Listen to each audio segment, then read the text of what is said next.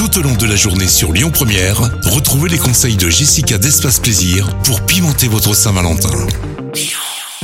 Bonjour. Du coup, pour finir cette journée euh, spéciale Saint-Valentin, mon dernier conseil serait simplement de faire le premier pas vers son ou sa partenaire, euh, aussi bien en termes du coup d'efforts au quotidien, donc euh, sur la communication, sur le partage des tâches ménagères, sur les petites attentions, mais également du coup pour le côté intime. Voilà, peut-être que du coup, si votre sexualité en couple est un petit peu en berne, ou il y a une petite baisse de vos rapports depuis quelques temps, tout simplement bah, faire le premier pas, puisque du coup ça vient forcément des deux partenaires, dans la plupart des, cas, hein, sauf, euh, sauf cas particulier.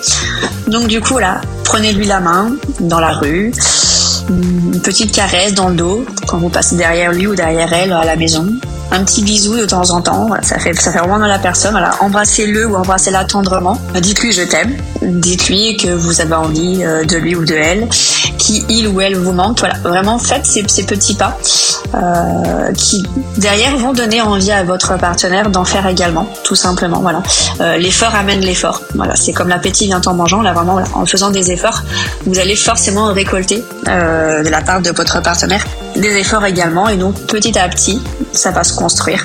Et donc du coup là, vous allez euh, vraiment euh, raviver cette flamme là, du coup recréer une complicité vous.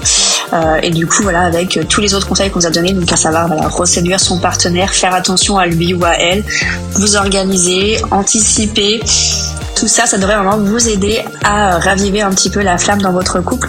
Et puis du coup, si vous aviez décidé de ne pas fêter la Saint-Valentin euh, parce que vous ne la fêtez pas habituellement, peut-être que cette année, vous pourriez euh, changer vos habitudes et euh, vous faire un, petit, une petite journée ou un peu une petite soirée en un Voilà. Ça fait toujours du bien, surtout en ce moment, durant cette période. Donc voilà. Donc je vous souhaite à toutes et à tous une bonne Saint-Valentin.